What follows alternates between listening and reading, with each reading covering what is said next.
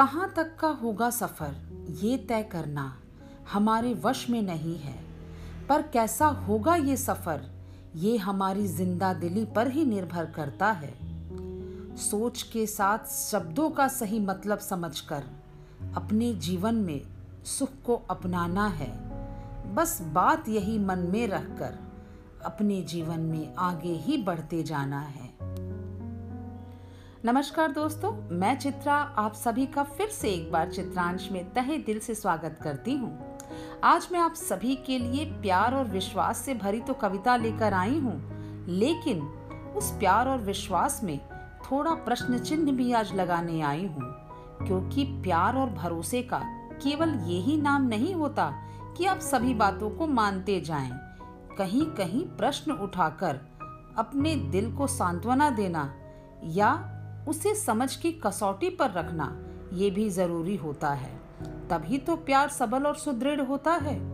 तो चलिए शुरू करती हूँ। प्रेम में अपने प्रश्न चिन्ह भी लगाऊँगी। अगर मैं प्यार तुझी पर जताऊँगी, सब कुछ तुझ पर ही लुटाऊँगी तो तुम पर थोड़ा हक तो जताऊँगी ही। मैंने कोई जानवर नहीं पाला है, ना ही व्यापार ही कर डाला है।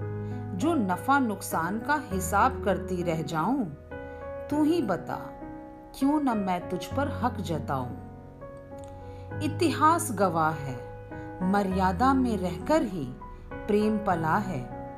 जज्बातों की होली खेलने वाला हर पल वक्त के हाथों छला है। फिर तू ही बता, क्यों ना मैं प्रेम में थोड़ा प्रश्न चिन्ह भी लगाऊँ? क्यों न थोड़ा दिल को सुकून पहुंचाकर अपने प्रश्नों का उत्तर तुझसे मैं पाऊँ? देखिए, मेरा मानना है कि अगर हम प्यार में केवल सिर हिलाकर बैठे रहते हैं तो वहाँ कहीं न कहीं प्यार की परिभाषा गलत हो जाती है। और कौन कहता है कि प्यार में तर्क नहीं होता?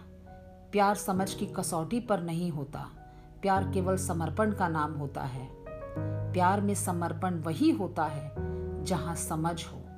जहाँ समझ नहीं है, वहाँ समर्पण कैसा? तो मैं उम्मीद करती हूँ कि आप सबको मेरी ये कविता बहुत पसंद आई होगी। तो फिर से एक बार इसी मंच पर एक नई भावधारा के साथ मुलाकात होगी। तब तक अपना बहुत ख्याल रखिए।